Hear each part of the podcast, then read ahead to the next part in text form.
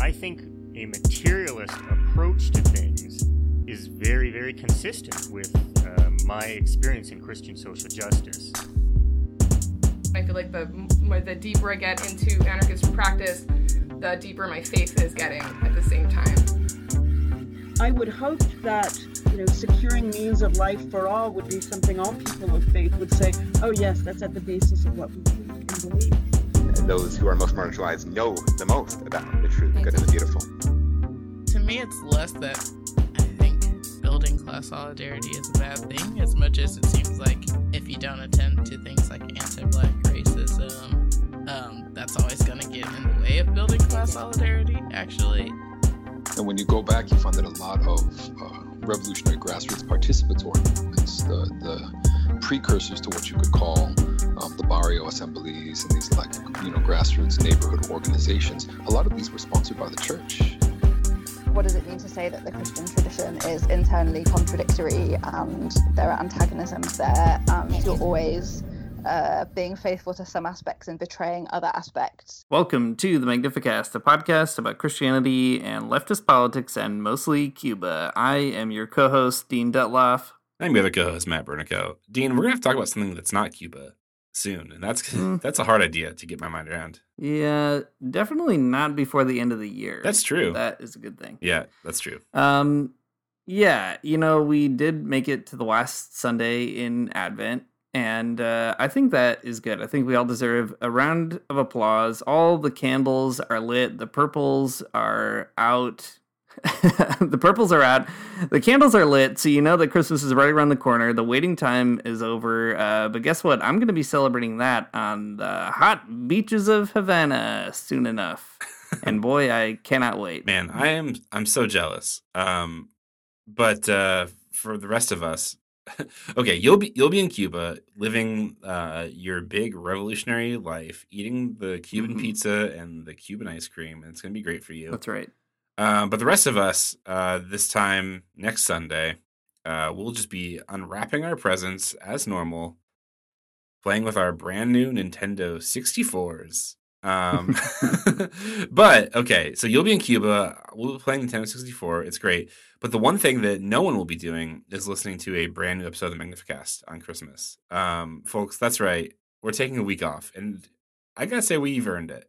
Um, we've been on this grind for a very long time without missing uh, nearly any weeks, um, with a few exceptions. Um, but Dean will be traveling, and I'll just be taking a week long Christmas nap. Um, and in the absence of an episode, we'll be putting up some of our favorite older Christmas content. We've got so much stuff. We got so much content in store about Christmas um, that we might as well just put some of it up. We'll, we'll repost some of the good stuff. Don't worry, we'll be back in the new year with brand new content that may or may not be about Cuba. It's, it remains to be seen. we'll see how we're feeling. There's going to be there's going to be at least one more episode about Cuba because once I come back, it's also going to be the only thing that I can think or talk about. That's true. We'll definitely do a follow up or two. Cuba's the third host of the Magnificast, the entire country. um, so it'll be there, folks. Uh, but anyways, just kind of mapping out where we're headed, so no one is in the dark about that. That's right. Uh, we're all lit up by, as I said, the candles of Advent. Um, so, with uh, Christmas looming, though, don't worry, we do have uh, another episode. It is about Cuba, but it is also about Christmas. We decided to get into some very niche but on brand content to round out this Advent series on Cuba. You might remember that a long time ago, in a previous episode, we talked about Pope Francis's remarks about Cuba and having this relationship with Raul Castro. And guess what? Pope Francis was not the first pope to visit Cuba. And uh, there's a great sort of Christmas connection to papal visits to the island. And I'm not the Pope, but I am going to go to Cuba. So I thought, why not find out how some other people thought when they went to Cuba? Um, in fact, 1997 was the first papal visit to revolutionary Cuba. Pope John Paul II visited Cuba, and in response, Fidel Castro made Christmas an official holiday after banning it as a federal or government holiday, I guess, uh, soon after the revolution. The papal visits have been really interesting kind of flashpoints for controversy around Cuba, as you could guess. Um, if you Google these papal visits, you'll find all kinds of really fascinating media around it. Um, people having expectations, disappointments, excitements, and so on. So, in this episode, we're going to talk a little bit about some of the significance of the papal visits. Let's be real. We're going to talk about Pope John Paul II and Pope Francis. Maybe we'll obliquely mention Benedict, but I don't know. Just not as exciting. I don't know what to say. No, not at all. Um, in in more ways than one.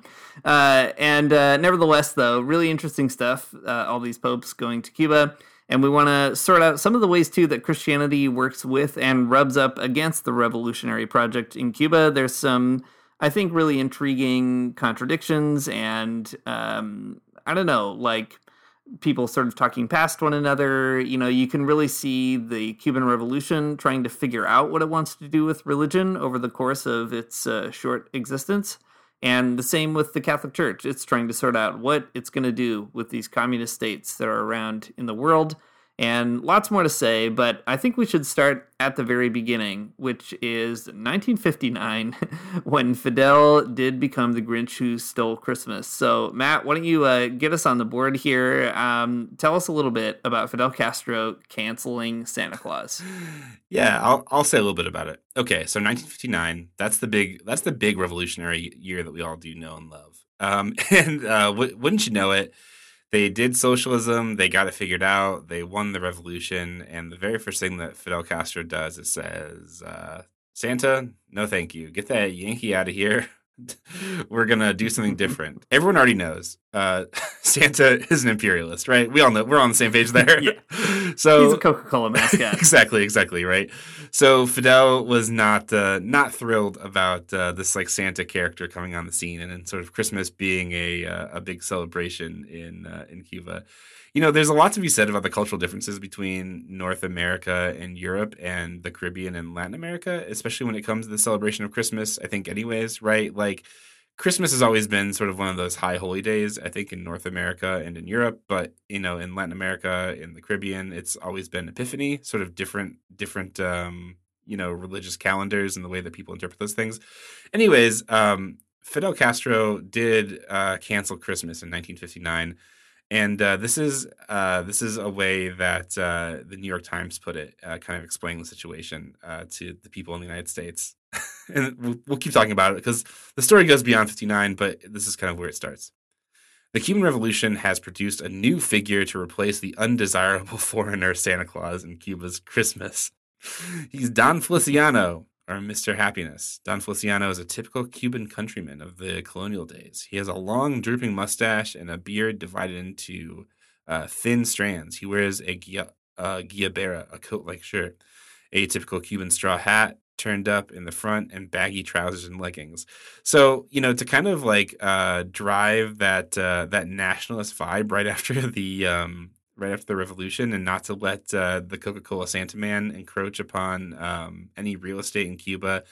Uh, uh, you know the the revolution turns out this like sort of new figure to um, to take the place of of, uh, of, Santa. And to be fair, this is not something that uh, I mean Cuba nef- necessarily invented either. I mean, uh, the Soviet Union did this as well. You know, it's just like one one more way to sort of distinguish yourself from capitalist countries. And uh, and Cuba did it. The Soviet Union did it. Um, Got to get rid of this bad Santa and uh, and come up with somebody different. So there's a there's a no no Billy Bob Thornton allowed. yeah, exactly. I guess what I'm trying to say here is that like um, canceling Christmas is not the uh, not the Grinch like thing that you might imagine, uh, but it is kind of an interesting cultural um, invention. I think that uh, some socialist countries kind of like imposed uh, and uh, yeah try to get away with, but. I don't know. These things didn't really stick in the, in the long run. Yeah, a little bit of uh, context too. In 59 itself, so it's true that the revolutionary government is intervening here to change some of the symbols of uh, of Christmas. But at this stage, too, Christmas is still like a pretty, I don't know, above board holiday and always will remain so. Like, um, the idea that Fidel canceled Christmas or took it away is a pretty huge misnomer. Yeah, yeah. We can talk more about kind of the details of that, which actually came about 10 years later in 69. Um, there were basically, it, it becomes a, a working day and not a, a day off. Um, but people were still allowed to go to Christmas mass and all that kind of thing.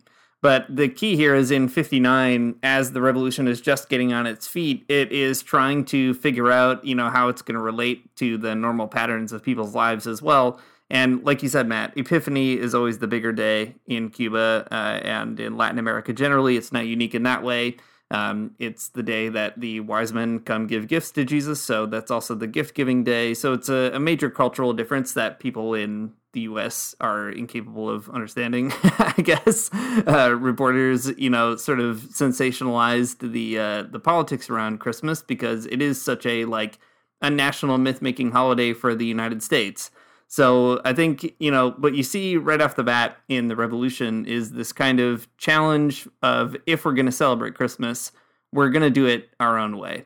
Um, there's also some other stuff that the revolution did in 59 that's pretty interesting. Um, the government actually encouraged people in Havana to celebrate in their own way.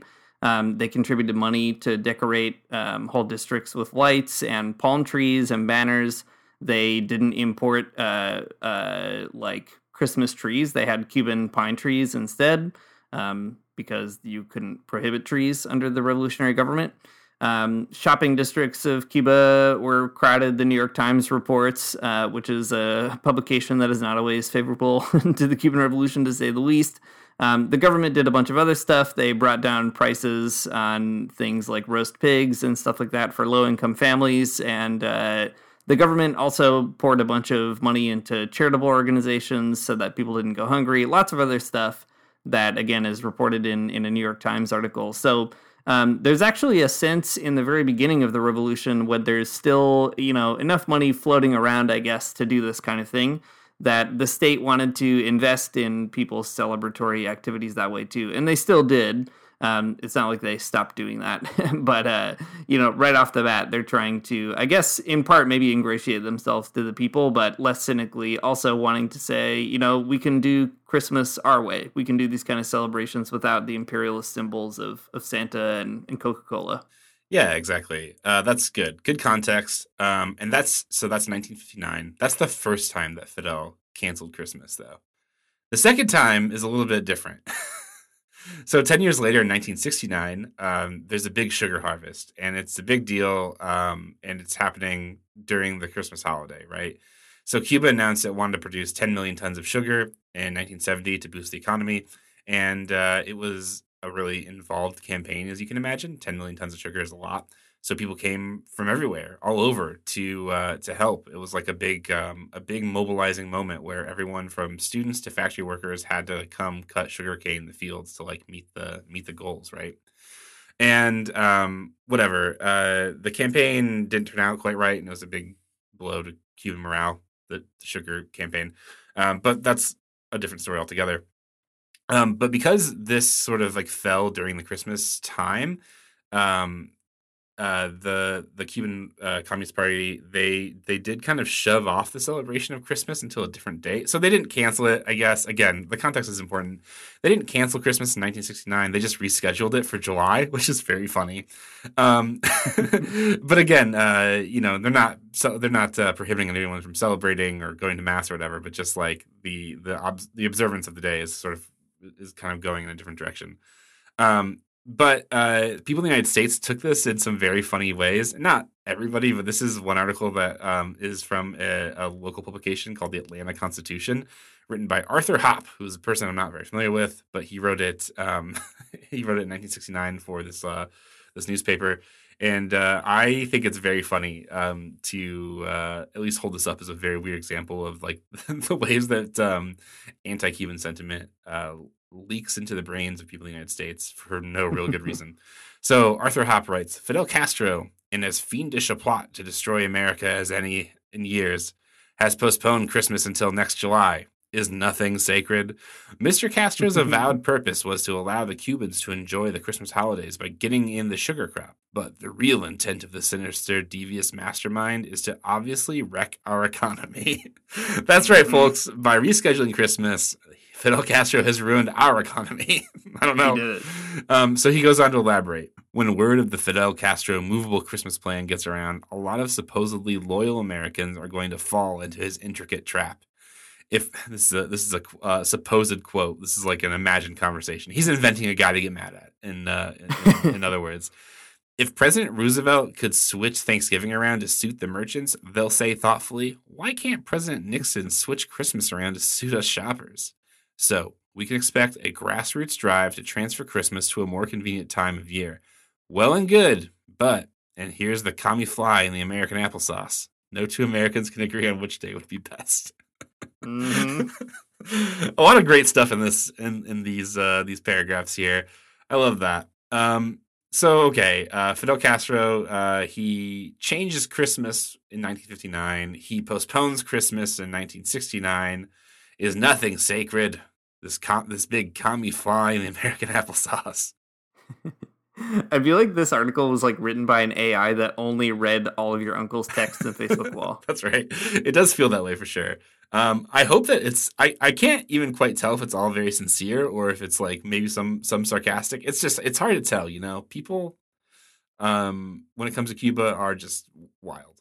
Um, okay, Oh. Hard to parody. okay. So Christmas in Cuba, it's complicated. But now let's ta- let's talk about the triumphant moment here in 1997, where Christmas. No, wait, wait, wait. Oh, yeah, One please. more very cool thing Yeah. about Christmas in Cuba that I just remembered. Um, so I've been reading uh, Ernesto Cardenal's book in Cuba again, which is his like uh, his Cuba travel blog, his diary of being in Cuba in the '70s. And two neat things. One, there's a cool anecdote where he talks about hanging out with Margaret Randall, a guest on our show in the past, and he reports a pretty cool thing where he says uh, children get three toys at Christmas all over Cuba one big toy and two little ones. The children can pick them out in the stores, and the child of an important director and the child from the most remote cane field in Cuba get toys that have exactly the same value. Hey, that's Uh, cool. he goes on to also, yeah, he also tells this great story about birthdays. He says, uh, There's a birthday party for each child, the same party for every single child in Cuba. A birthday cake for 100 people and 75 bottles of pop. I went to get a cake for Gregory, who had his birthday last week, and it was so big she opened her arms that I could hardly get it on the bus. Uh, if you want to have a party in the playground, in the Havana Zoo, for example, they'll give the child a pineapple and 70 sandwiches for their friends. Uh, so great. Lots of other great stuff in there. Um, and uh, there's also a really fun anecdote that uh, Ernesto Cardenal says where he's talking about the shifting of uh, of the um, the Christmas celebration. And uh, he has this great line where he says, Many Catholics were irritated by the shift of the Christmas festivities to the 26th of July, and they thought it was a scheme to put an end to the Christian tr- celebration of Christmas, as if these festivities had anything to do with the Christian celebration of Christmas. He goes on to say later, he's talking with some Catholics at a meal, and he says, in an extremely Ernesto Cardenal moment, I told them that I approved of the shift of Christmas to the 26th of July, even even though many Catholics thought of it as a profanation. The primitive church celebrated the birth of Christ on the 6th of January, as it is still celebrated in the Orient. Wasn't it better to celebrate the birth of Jesus on the birthday of the Revolution than on the birthday of the sun? And this is the birth of the sun in Cuba. so great. Love it. yeah, that's good. Uh, anyway, we can move on to JP2, but I've just got Cardenal on the brain and some great uh, Christmas anecdotes. No, it's it's a great uh it's a great digression. It's worth our time always to talk about Mr. Cardenal and all of these great sandwiches you get at birthday parties in Cuba. Um Got to find that many friends. that's okay. It is so many friends though. 75 sandwiches, that's wild. Um you can invite your entire school, man. That's that's a lot of kids. A lot Yeah, of kids. These are also, yeah, these are the the heyday of the revolution too, right in the seventies, Right. and uh, I think good context too because we're about to switch to the nineties, which are the opposite. Mhm. But uh, it's neat to kind of get a sense to what life is like when Cuba is like still basically a you know like a struggling state, but uh, w- having a lot of support from the Soviet Union and from other kinds of trade sources. So uh, you know, if uh, if Cuba wasn't blockaded, what what the U.S. really fears is kids being able to have a birthday with seventy five kids in the middle of the park. That's the problem. When you go, you do need to ask people if they still get sandwiches and, and soda pop on, on birthdays from the state. I, should. I will ask. I'm gonna ask. Yeah, so important, so important that we all know this, uh, speci- specifically for me. Okay, like you said, Dean, um, things get get different in the '90s. Um, between like what 1991 and 2001, that's the special period in Cuba where things Mhm. are particularly bad. Is that uh, do I have those dates right? I think I do. Yeah, yeah. Well, the decade of the '90s generally, Okay. and into the 2000s for sure. Great. I'm glad I'm right. Um, so in 1997, um, the whole story about Christmas uh, in Cuba changes, right? So there's this sort of like interesting leeriness toward it as a capitalist holiday. Uh, it gets shifted around because of uh, production schedules. But in 1997, Fidel Castro uh, brings it back. He says, Cuba will celebrate Christmas, and isn't that great? So It's where the Grinch brings all your presents back. that's right. That's exactly it. Here he comes, sledding down the hill with his dog, and he's going to bring all the Christmas presents back. Finally, um, we're all so excited. Uh, finally, this commie is getting out of our applesauce. All right. So uh, the thing that kind of brings us all together, though, is that uh, the Pope, John Paul II, he comes to visit Cuba for the. I think this is the first time that a uh, a Pope comes to visit revolutionary Cuba, which is pretty significant. Um, significant for a lot of reasons because um, I don't know, Cuba has um, you know been an atheist state and antagonistic towards religious people. It's also been a secular state that has you know also not been great towards religious people. So it's just like some complicated things there. Um, the United States uh, had, I mean, even into the '90s. I mean, you can you can guess that they were even carrying out the embargo then, uh, trying to smear the reputation of Cuba, and uh, the the Pope visiting and like um, kind of having like a, a pleasant visit and kind of an interesting and productive uh, visit. It can go a long way if, when it comes to diplomacy. Um, the thing that is interesting though about John Paul II's visit is that there's like a lot of different vying agendas. I think kind of going on at once. Um, hmm in um in a book uh that Fidel wrote it's called Capitalism in Crisis he kind of re- he recollects some different things about um this this uh JP2 visit and uh, he does mention that um he says that like you know a lot of um a lot of journalists came you know just in good faith to kind of see what's going on with the the pope in Cuba and that was fine but then a lot of other journalists came um, in hopes that this was sort of like um, the the trumpet sounding to uh, to bring down the the walls of Jericho. To use a he uses that particular biblical reference, which I think is funny. Um, so what all that to say that like so a lot of different people had different uh, expectations for like what this papal visit would would mean. Um, you know, more traditional Cath- Catholics, reactionary Catholics, Catholics in the United States. you know, we're kind of hoping that. Uh, uh, John Paul II would come and kind of give them all what's for and uh, and and speak some truth to Fidel Castro's power or something. Um, uh, and other and and uh, Fidel Castro had some you know specific goals in mind as well, right? And uh, even the Cuban Communist Party had some goals in mind. Um, and I'll talk about some of those things in, in a in a second here. Um, but here are some some orienting ideas to kind of think about um, how this whole thing played out. Um, so here's a, a few quotes uh, from Castro himself, Fidel, the guy, um, from a CNN article that's from 1997. So uh, I'll, I'll read a little bit here. The Pope is our guest, and we will do everything to the hilt to ensure that the visit will be historic, Castro said during a three hour speech broadcast Sunday on national television. Come on, guys. it's so long. Everyone has, all, we, we have all those sandwiches down there, though, so it's got, you know, you got, you got a snack. okay.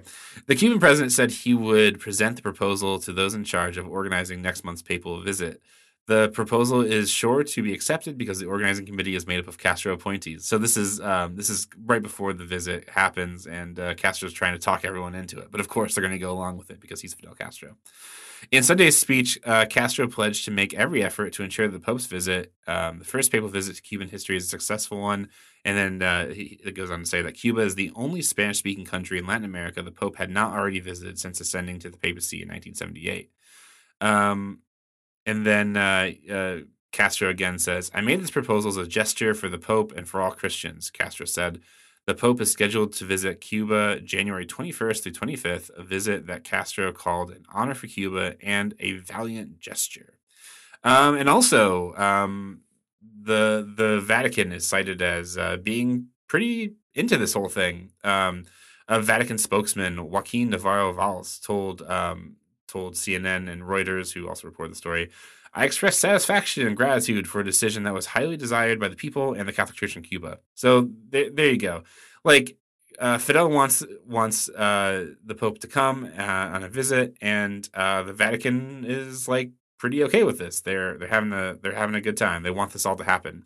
I think that there's like a, a few different reasons that you could kind of like read all this out, or like ways you could interpret this. Um, so it's like 1997. This is the special period. Things are bad and hard for people in Cuba. Um, the embargo is there in play, and like things are bad. I guess I've said that twice, but that's okay. It, it was that bad. Um, and uh, I think that the like a papal visit kind of gives a type of legitimacy to Cuba, and also kind of like rehabilitates a public image when um, the United States is like doing everything in their power to smear it. So all of these things, um, I mean, cynical or maybe you know less cynical, um, are are why this whole thing is happening. I think, um, and it, it, also kind of demonstrates too that uh, Fidel Castro is uh, thinking in a different way about religion than in the past. So that's something to kind of pay attention to as well. Okay, so John Paul II he goes to Cuba. Um, Christmas is back on the table. It's great, but apart from Christmas, uh, JP2's visit to Cuba caused like a lot of a lot of controversy. Like as I was saying, right? Reactionaries they wanted the the Pope to speak on their behalf and denounce Castro, and uh, Fidel Castro and the other communists in Cuba wanted him to you know come there to sort of add legitimacy to their project. Um, the Communist Party in Cuba even mentioned that uh, in an article in Granma mentioned that he was courageous for being a like a counter to the United States effort to keep Cuba isolated. So they recognize that like having the Pope there is like a real positive thing. Okay, JP2 in general is a complicated figure for sure, especially when it comes to socialism and communism, right? Um, but in his visit to the island, he spoke out publicly about his position on the U.S. blockade, and I think that is quite interesting. Um, he gave a few different addresses, like maybe six or seven. Um, he held, you know, he would kind of give a homily during mass, or he would kind of speak to a particular group in Cuba. Um, he spoke to the Cuban Council of Churches. He spoke to people who were like um, sick in Cuba, which is kind of interesting. He spoke to people who are like in different religious communities. Um, he spoke to people at the University of Havana, all these different places, right? Um, but one that's really interesting um, is uh, this kind of address that he gave to um, uh, the Cuba's youth. That that's it. So um, I'm going to read this piece that's kind of reporting what um, what uh, John Paul II said to the youth of Cuba. This is from an article from the Washington Post from 1998 uh, called "Pope Criticizes U.S. Embargo." So you can already imagine what he's going to say. All right, so uh, it, it goes like this. In a written message to Cuba's youth distributed after his Mass in the eastern city of Camagüey, the Pope disparaged the effects of economic embargoes, which are always deplorable because they hurt the most needy. Uh, a statement that's welcomed by Castro in his battle to change U.S. Po- policy. Um, so that there, it, it's um, I read the entire um, the entire address that JP2 gives to the youth of Cuba, and it is actually kind of interesting. Um, he says, uh, you know, uh, youth of Cuba, you, um, the, the embargo is bad. Stay strong. Keep your grades up. Um, invite Jesus into your heart, among other things. Um, but this uh, this line that is kind of like it's brief, right? He just says really briefly that uh, he, that economic embargoes are always deplorable because they always hurt the most needy. Um, is something that I think um, was really good, um, really well received while he was in Cuba. Uh, definitely by the youth there. Definitely well received by Castro and the other, um, you know, Cuban socialists, and that's great. Um, but not something that the people in the United States wanted to hear. Not something that uh, I think a lot of other people were expecting. Definitely like sort of more anti-communist figures. Uh, so quite interesting. Yeah, maybe to uh, kind of underscore too why it is so significant. Like, um, you know, this is in the midst of the special period, which Matt, you already mentioned. But like for folks who don't know, when the Soviet Union collapsed in the 90s or, or was defeated, or however people want to talk about it, um, it was a huge problem for Cuba specifically because Cuba was so reliant on the Soviet Union as a trade partner and a political partner. And they ended up basically having a, a, double whammy. The embargo meant that they had very limited avenues to expand their trade and diversify their relationships with other nations.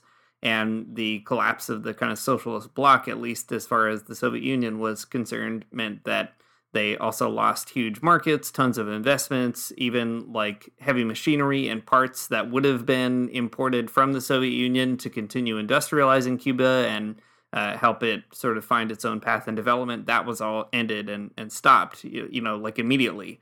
So uh, this is 97, so it's actually been, you know, almost half a decade, really, or over half a decade of uh, of that uh, situation and it's remembered as one of the most difficult times in Cuban history, um, comparable only to the times right now on the island, uh, which are either as bad or worse um, as that time. Lots of shortages of food and medicine, um, shortages of uh, opportunity, jobs, um, foreign currencies, etc. So for Pope John Paul to to come in the midst of that, and first of all criticize the embargo is great.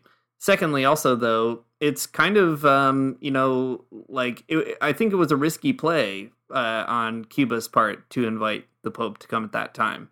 Um, John Paul II was a cold warrior. Uh, just is true. He opposed liberation theology. He uh, uh, opposed um, all kinds of communist states in in important ways. He was Polish himself. He had experience living in a communist country and uh, supported the solidarity movement against the communist government of Poland. Um, and you know, lots of contradictions and complicated histories there too, like lots of understandable reasons for that. But also, he was uh, very close to Ronald Reagan and supportive of uh, a certain anti-communist politics throughout the 80s, especially. Um, by the time you get to the 90s, you know, the Soviet Union is collapsing, and people thought that Cuba would follow like a like a domino and it's risky to invite a huge moral figure uh, like that to your island at like the worst time of your island's history and kind of just give that person several platforms to say what they want to say. So i think it's a really interesting sort of credit too to the faith that the cuban sort of authorities had in their people to have a kind of I don't know, uh, strength of conviction to be able to sort of engage that, and also a, a sort of credit to John Paul II's um, position to sort of see the situation for what it is. Um, John Paul II made his own kind of criticisms in a, a, soft way on the island, but you know he didn't uh, kick Cuba while it was down, and um, took the opportunity to at least name really what was the major belligerent force at that time, which was the the embargo. So a really kind of um, you know, tense kind of moment in Cuban history for a pope to come and say the things that John Paul II said. You're right in saying there's lots of tension and lots of risk, and um, I think it's actually important to stress. I think some of the ways that Cuba like embraced that risk. So in in John Paul II's visit, Fidel gave the Pope complete access to the island and like state media, which I think is pretty unheard of for somebody who is I mean, like you said, anti-communist, um, and like an outsider, and uh, just kind of like a, a, figure that it might be unclear about exactly what he's going to say. When I say that, I mean that he had access to like you know go anywhere he wanted first, but also like state media covered all of his um, all of his homilies and stuff that he gave. So it's like what uh, what the Pope said was broadcast to everybody in Cuba, and like Fidel Castro was not afraid of that, and um, that is quite interesting. Um, and as we'll talk about here in a, a minute, the um, so some of the people who work for that state media were actually pretty worried about that, um, or not super thrilled about it. Um, but uh, it, and it's also important to say too that um, the Pope didn't come and just say very positive things and like end the embargo and uh, keep your grades up kind of stuff. He actually did come and bring some pretty big criticisms, I think, of Cuban society and uh, end of the revolution that made some people upset. But um, just the same, like he wasn't shut down or whatever. They didn't like turn the they didn't cut the feed or whatever when he started kind of going going off the rails. Um, so uh, here's an example of something that John Paul II said. This is in a um, in uh, it was after it, it was uh, the homily during uh, during mass one day, and uh, he kind of goes to some lengths to make criticisms of the educational system, which I think are um, profoundly Catholic problems, um, but interesting just the same. So John Paul II says this. The social situation experienced in this beloved country has created not a few difficulties for family stability. For example, material scarcities, as when wages are not sufficient or have a very limited buying power, dissatisfaction for ideological reasons, the attraction of consumer society.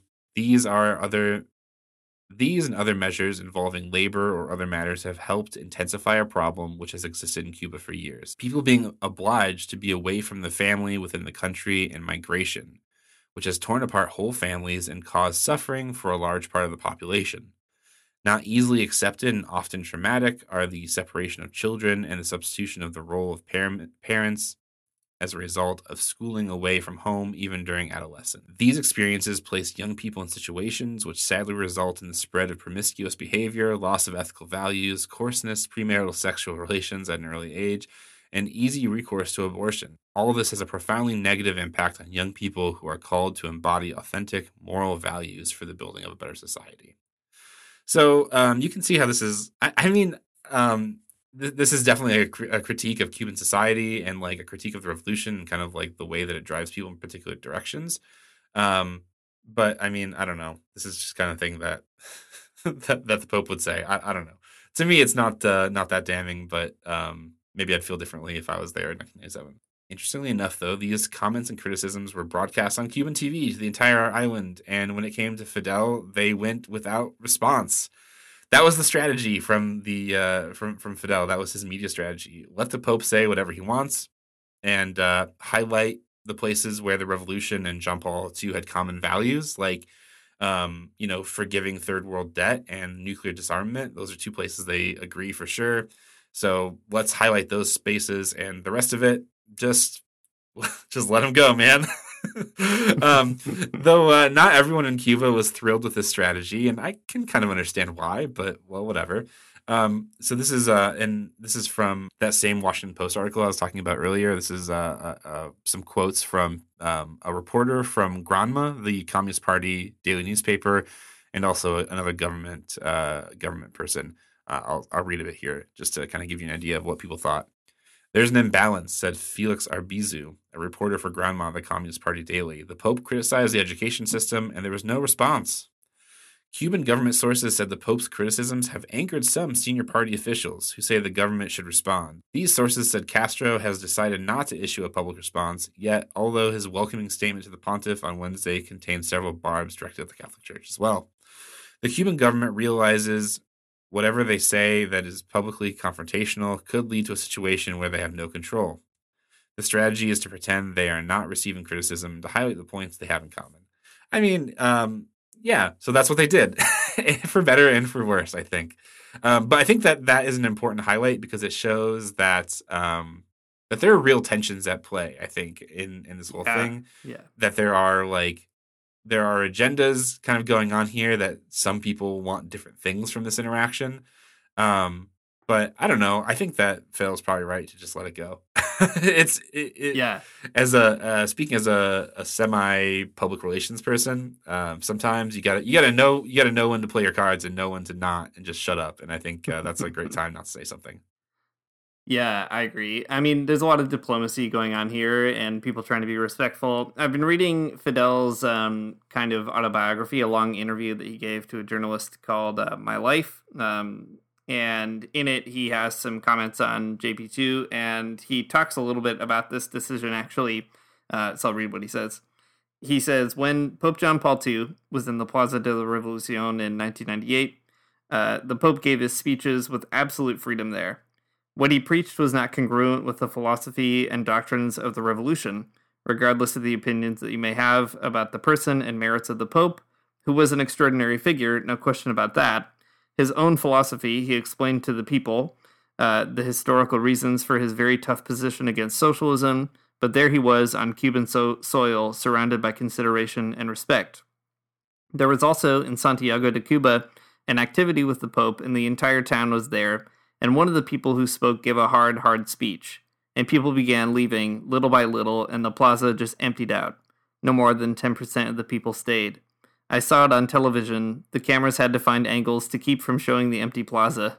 Raul was there. I asked him to go to Santiago, but not one shout, no heckling. The people had been told not one sign, not one poster, not one word, one shout against the Pope, no matter if you're against what he's saying.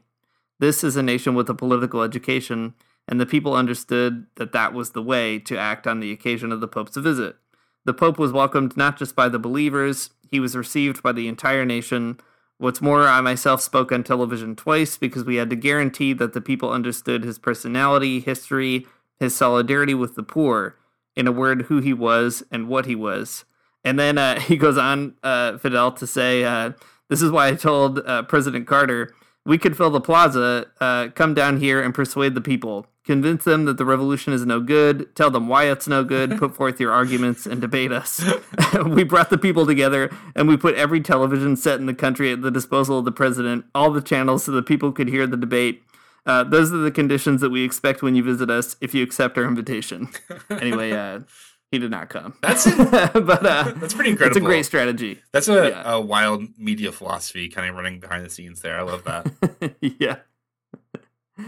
Yeah, uh, pretty bold move, but it is amazing too that the uh, the uh, the sort of approach was, you know, we trust the people to know better, and we'll we'll let them hear it. Yeah, yeah. Um, a lot of discipline there. Okay, so th- overall, I mean, this is kind of the story, right? Um, there's a lot of different vying interests in John Paul II's um, presence in Cuba. Um, he says some good things, he says some bad things, and uh, everyone keeps it cool. I don't know. That's kind of how it goes down. In general, it's kind of like a um, I don't know, a, a great example of the ways that um, the history of Marxist Leninists uh, dealing with religion is extremely varied. But this is, you know, this is one of the, I think, the most Marxist Leninist approaches, right? Just to kind of like, um, you know, you you have a figure like the Pope, and you find out how far that you know they can go with you, and you receive them, and um, and uh, for the rest of it, you kind of just write it off, I guess. kind of interesting though. but I don't know, man. If you want an example of the ways that uh, a socialist country has dealt with, uh, you know, Catholicism or Christianity, this is a, a great example. Um, uh, it, it gets no clearer than this. Yeah, you know, Cuba does have that remarkable capacity to learn. I think in a way that is not totally unique to socialist experiments, but I think is um, is done in a very Cuban kind of way. I guess uh, if you read something like Fidel and Religion, for example, published before this happened in the '80s, this long interview that Fidel did with Frei Betto, um, he talks a lot about how far the revolution has traveled and how far it needs to go to make a space for people who are believers to really feel like they're part of Cuban society, part of the revolution, and not alienated. And the revolution never banned people from being Christian, never stopped people from believing, but it did very obviously create uh, an atmosphere in which you know, your education system was not just secular, it was explicitly atheist. The state was atheist. You couldn't be a believing member um, of a church and also a member of the Communist Party for a very long time. Um, and those things have changed and kind of opened up over time in Cuban society as well. And I think it's it's good to sort of you know try to travel with Cuba, I guess, in that history and and kind of figure out how they're learning how to to make more space in an authentic way and um, and the the papal visits also I think are sort of an attempt to recognize that that's the case that there's some opening up and each in their own way I think John Paul II Benedict and Francis have all tried to create more space I think with you know maybe better and worse success in in certain cases but um, you know it's a, a recognition that uh, there could be room for dialogue and not necessarily like a, a sort of flat opposition there. Yeah, that's great. I think that's a great, I think, observation to learn. Tell all of the most reactionary Catholics in your life that. All right, we do have to make one passing reference to Pope Benedict, uh, which he did go to Cuba. You know, Benedict, John Paul II, for all his faults, I think that he did have some strong words to say about global economics, about capitalism, about the poor. Um, you know, I think he was, uh, well, we didn't share a variety of opinions. I'll put it that way. But, uh, you know, he, he had that kind of um, social consciousness at least. And I think Benedict too, even though he was uh, the top cop at the Vatican um, and uh, you know disciplined a lot of our, our faves on this podcast, by the time he became pope, he also found a bit of a voice critical of capitalism, and uh, I think his approach to going to Cuba was also very unique.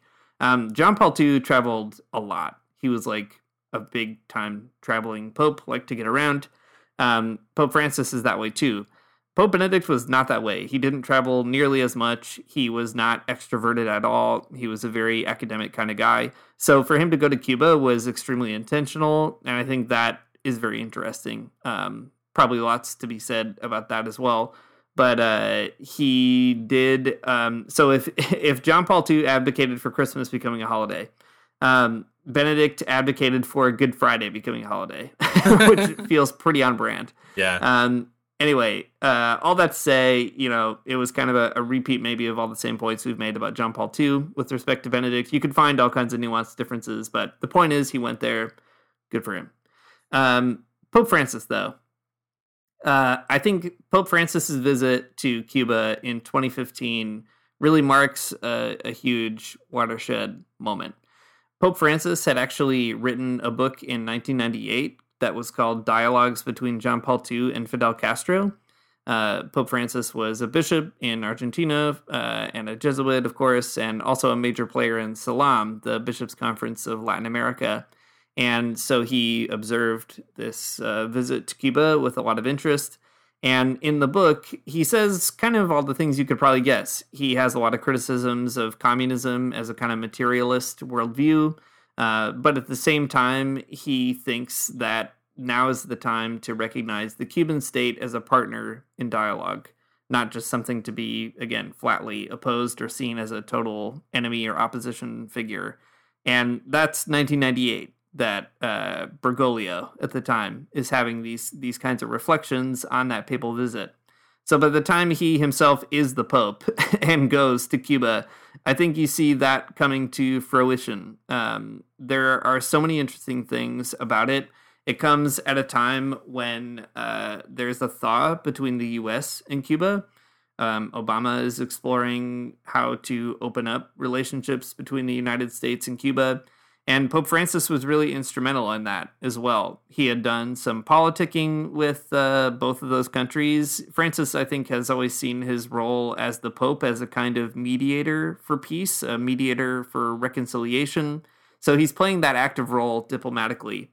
And this trip is so interesting because he chooses to take the trip to Cuba right before he goes to the United States, which is a pretty obvious political and diplomatic move. So he speaks in a number of places in Cuba, just like John Paul II, although he's not there kind of as long.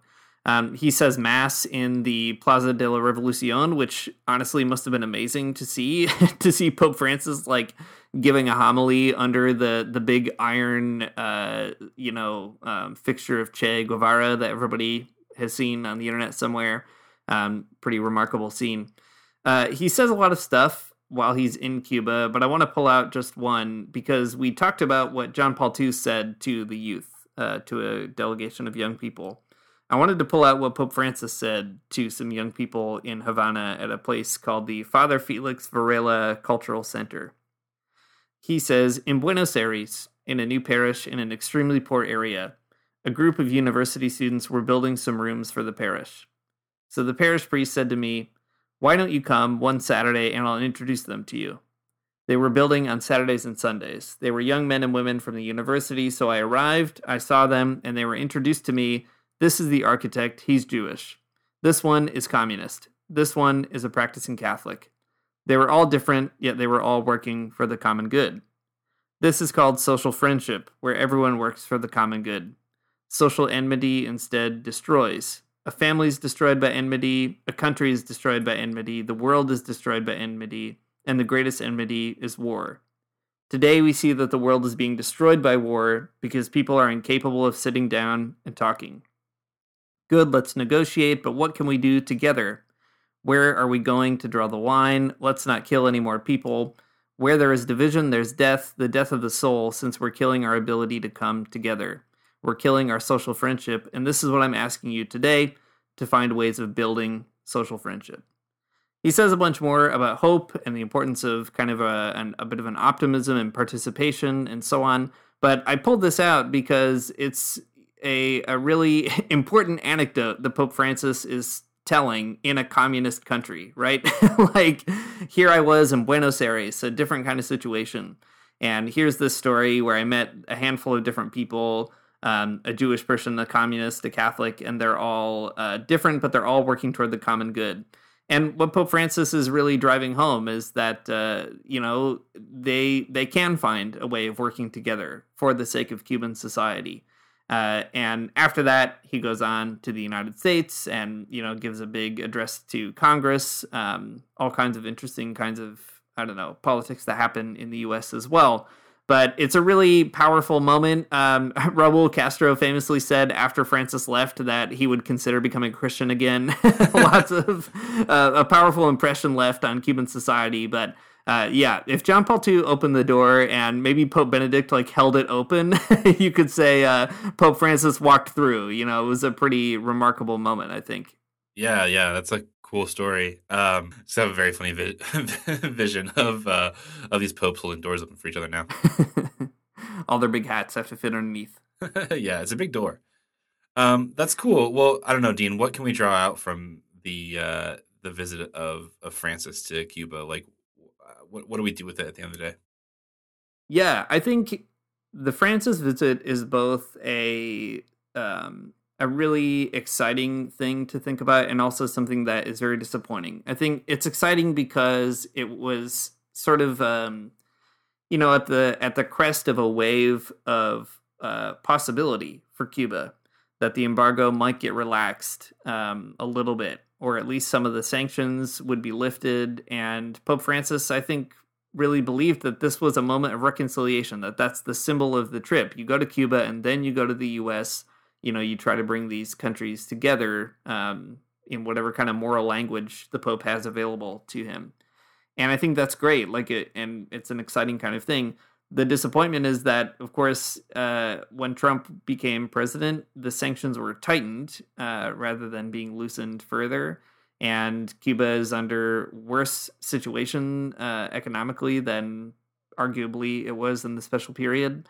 And that is a really unfortunate reality that uh, the Pope uh, did his best. Three popes have done their best uh, to try to facilitate reconciliation um, but it it hasn't come. So I think for me at least, what it sort of draws out is Pope Francis is really I think trying to encourage the church to see itself as a participant in social life. Um, he said the same thing to Christians in China when they had the Vatican Beijing deal that uh, that Christians in China should see themselves as contributing to a healthy civic life. You know, with all the kind of fruits that a Christian life can offer a society. And I think that is still really remarkable. I think it's more than we got from Benedict and John Paul II. It's that emphasis on dialogue that I think is huge and something that whether people are a communist or not, I would hope could like get behind, right? that common good, that social friendship. Um, but the the disappointment is still there that uh, even though all these popes have criticized the embargo between the U.S. and and Cuba, uh, nevertheless, you know it's still there. The UN can't stop it. The popes can't stop it.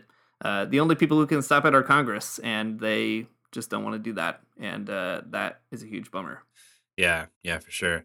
Um, I hear you about the disappointment part. That makes a lot of sense, man. I I feel like kind of hearing the language of dialogue and uh, and social friendship and kind of these ideas. It's really compelling. I think. I mean, I'm not Catholic, and I'll never be Catholic, probably. Um, I guess no one can say for sure, but uh, I, w- I would assume. Uh, Anglo Anglo Catholic is probably as close as I'm going to ever get, um, being being a great Anglican over here. But uh, man, I think it's really compelling stuff. Like, you know, I can't imagine any, any other types of Christians making that same kind of claim to dialogue and like, you know, contributing towards the com- the common good and all, all this great stuff. So, um, for whatever it's worth, I think it's great. Um, but maybe here's a here's a direction that we can kind of go to uh, to wrap up the conversation. Um, this is a, a, quote from Capitalism in Crisis by Fidel Castro. And uh, this is from a section where he's talking about um, the the possibility of like uh, you know like what can a revolutionary state really do? Um, and like what what's the goal of a revolutionary state? And um, uh, before before the quote here the context is that Fidel is talking about the ways that uh, uh Cuba is not just like a project for the sake of Cuba. It's not just for the island or whatever, but Cuba's goal is to like save the world is the language that he uses, which I think is great too. um, anyways, this, this is a great quote that maybe kind of encapsulates some of the tensions here. Uh, so Fidel says this. It is possible for our country in its capacity as a revolutionary state to devote a great part of its efforts to that struggle for the future, to that struggle against the neoliberal globalization that is crushing us all. It is not the struggle against globalization as an inevitable phenomena, but the struggle for a more humane and fair global. If they asked the Pope, he would answer, for the globalization of solidarity. If they asked me, I would say what I most deeply believe. The only globalization that can save humanity and preserve the human species is a socialist globalization. I think this is cool though because um, uh, I don't know what the Pope says is good, right? And uh, it's getting us to a certain direction. Um, but but to save the world, uh, Fidel Castro thinks you gotta you gotta be a socialist. Uh, you know, you can't stop at like uh, you can't stop at dialogue. Is is Fidel's point here? Maybe um, solidarity is good, but uh, liberation is uh, is important in that in that whole struggle. Um, but I, I think like I, I don't I don't know.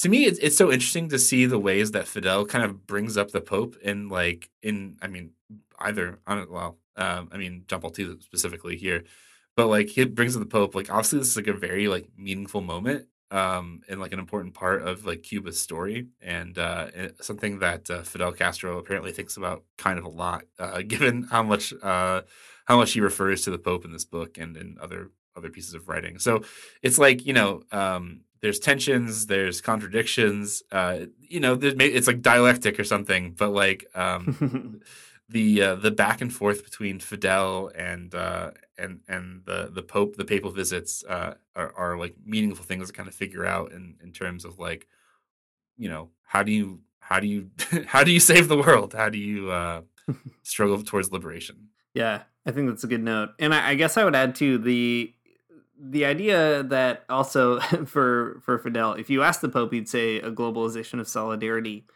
I feel like what Fidel's saying too is like he agrees, but how do you get that? Yeah, it's only through socialist globalization, right? That yeah. that you can't actually have the globalization of solidarity without an economy that is truly based in solidarity, which is not capitalism, right? Like capitalism can never ever be an economy of solidarity. Will always be an economy of competition, of cutthroat uh, actions, of you know selling people out, exploiting people, and so on. Even the most humane capitalism is always going to have that kind of fundamentally exploitative relationship, and that is just not solidarity. it's the, the opposite of that, and uh, you know it, it's.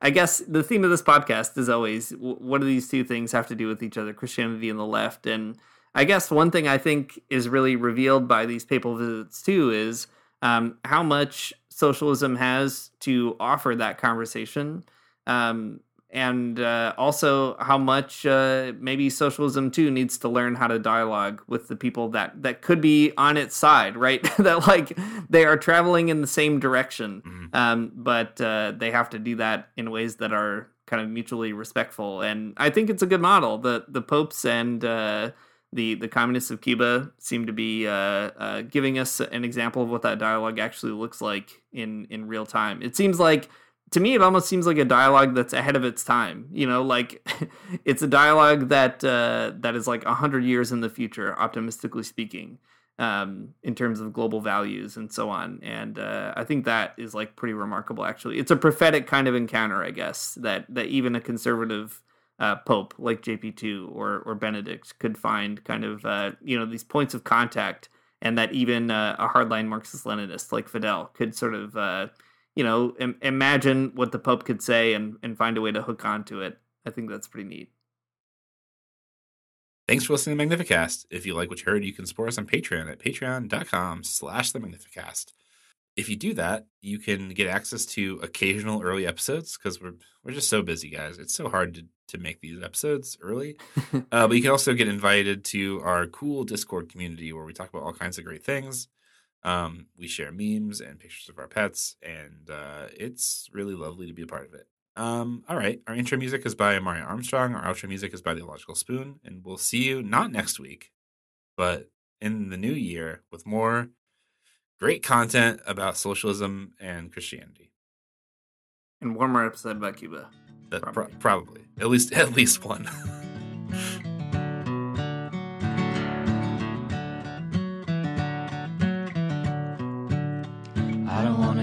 church in the morning, church in the morning, souls alive. Heaven come to earth and there won't be no church. We'll meet down by the riverside. There we'll swim with all creation. Never get tired, never bored. Don't worry, someday there'll be no dam between us and our Lord.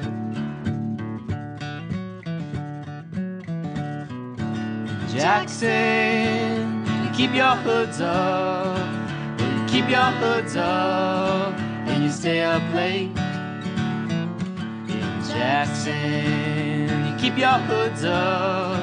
Well, you keep your hoods up and you stay up late. Oh, don't mind a cold night, but we might mind if you leave too soon. So come on now, it's still early. Least I would have